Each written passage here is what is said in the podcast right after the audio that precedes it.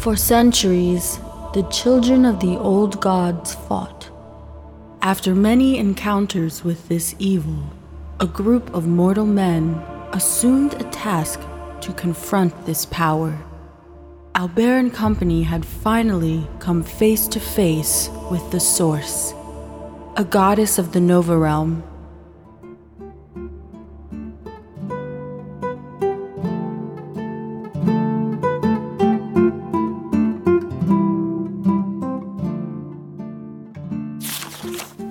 Chapter seventeen. On to the Caspern Sea. With their joust earnings made, it had been portioned as agreed. Hera and company now have more coin than they actually might need. Another night they will spend amongst new friends and ale. In the mornings they will board their ship, and across the Caspern Sea they will sail. Krog, I've seen you carry that lute since we first met. Why not share us a song or a tale? Yes, Krog, give us the story. Now that the deeds had been done, Hero was more relaxed than he had been for quite some time. It was a much-needed break from the physical demands he had been encountering as of late. It was good for him to enjoy himself while he could. Ha ha, so you would like to hear a tale from Krog? Yes, please. Then I shall sing you the tale of why they call me Bardacus. It starts with an unusual love among two beings of the realm. My mother was a giant, and my father a mortal man. They fell in love and told no one, for most could not understand. Giants back then were hunted, and my father knew it to be true. He hid myself and my mother away from what the others might do, until later in life they had found me. They shackled me away in chains. They tossed the keys and threw them away. I felt such a helpless pain. I was thrown into the arena and told I could fight for my life. My mother and father had told me to always do what was right, but these fools did not know my true power. Half giant and man I was born.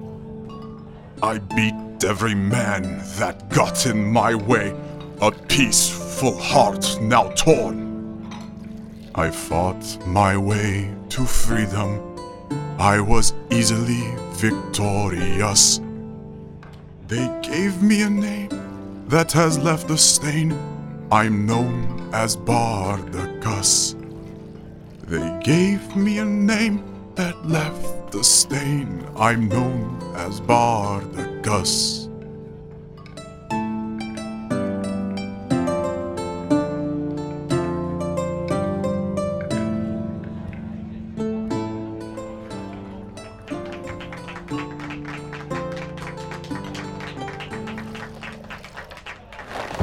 Krog, that was... I'm so sorry. What happened to your parents, Krog? Grabbing the strap of his instrument and returning the lute to his shoulder, Krog sits heavily on the wooden chair aside from Griff and looks endearingly into his eyes. He knows Griff loved his own parents very much. They were taken from me, Griff, but I continue to sing in their honor. Well, it now makes sense why you're such a large being, Krog. And it truly is our honor to meet such a gentle half-giant as yourself. Krog was taken aback by the words. A gentle being. He had not forgiven himself for what he had to do in the fighting pits, but Hera's words showered him with relief. Someone who understood, perhaps.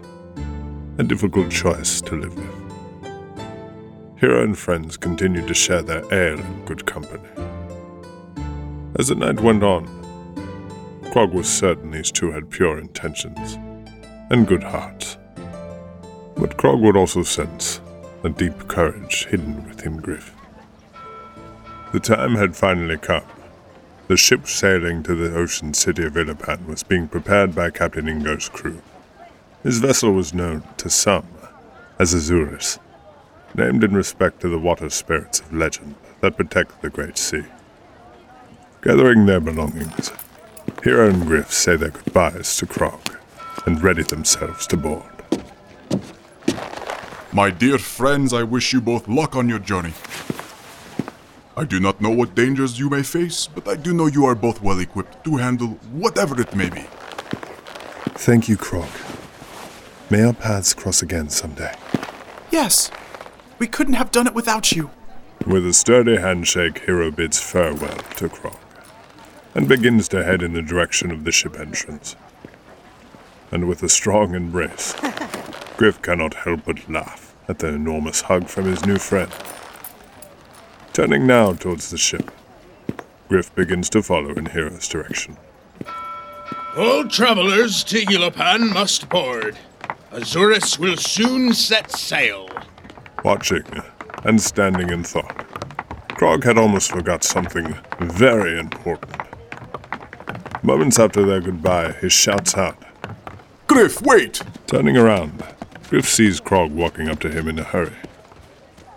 He's holding something in his hand, an unusually shaped piece of wood, with odd-shaped holes carved throughout.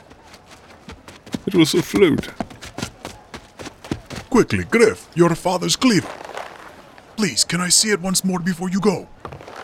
Standing in confusion at the request, Griff does not have much time to linger. He slides his hand over the strap holding the cleaver, unlatching the buckle.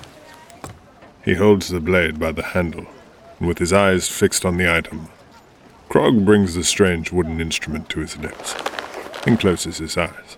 Quog, I'm sorry. We don't have time for another song.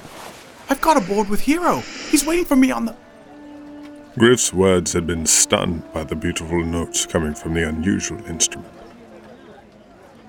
The sound began to grow louder, and drown out all other noise, almost as if he had been surrounded in a strong yet peaceful lull. There was more happening than just music being played. He could feel a pressure in his palm coming from the handle. It was warm. The cleaver began to feel as if the sound of the music added a weight to the blade. His grip tightened with the change in balance. Griff was mesmerized by the experience, but like the wind blowing by, the sensation had quickly vanished. What kind of music was that, Quog? A special one, my dear Griff. It was more of an enchantment. Let's just say, another gift for all you've done. I don't understand.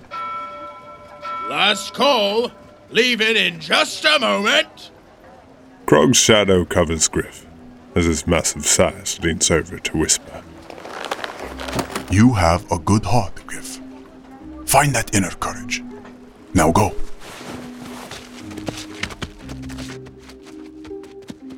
Utterly confused at this display of enchantment, Griff smiles curiously and turns to run and catch up with Hera.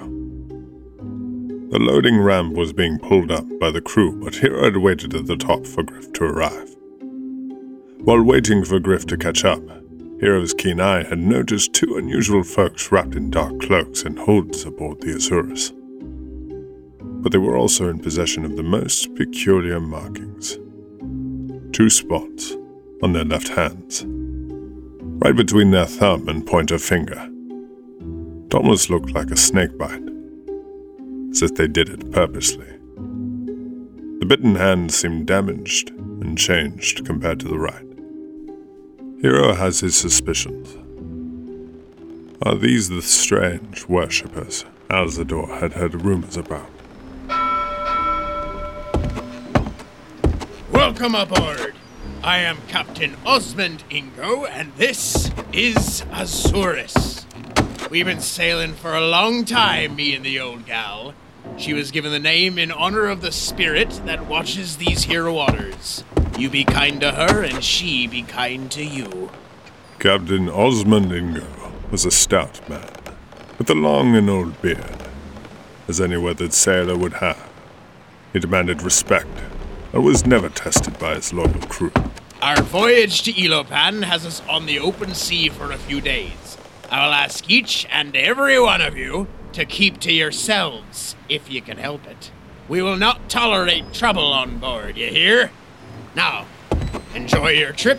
Find me or my crew if you have any questions. As the ship begins to create a distance between itself and Malvern, Hera and Griff stand in the stern of the Azurus, watching the harbor behind them shrink, with almost a joke-like remembrance. Griff straightens up with a smile and looks at his friend. Hey, Hero, I just thought of something. I think Ferula's foretelling came true. How's that, Griff? Well, Ferula said you would be riding on a difficult choice. She surely had predicted that she would be in the joust tournament. hmm. Maybe you're right, Griff. Maybe you're right. Deep in thought at the comment made, Hero settles into their spot as he lets the ocean breeze gently touch his face. For a while, they would now have a chance to relax without worry. A much-needed moment to themselves. The Azurus was now so far that Griff could no longer see the Malvern harbor. Like Hero, he was too deep in thought. But not about Krog's enchanting melody. This was now the furthest Griff had ever been from home.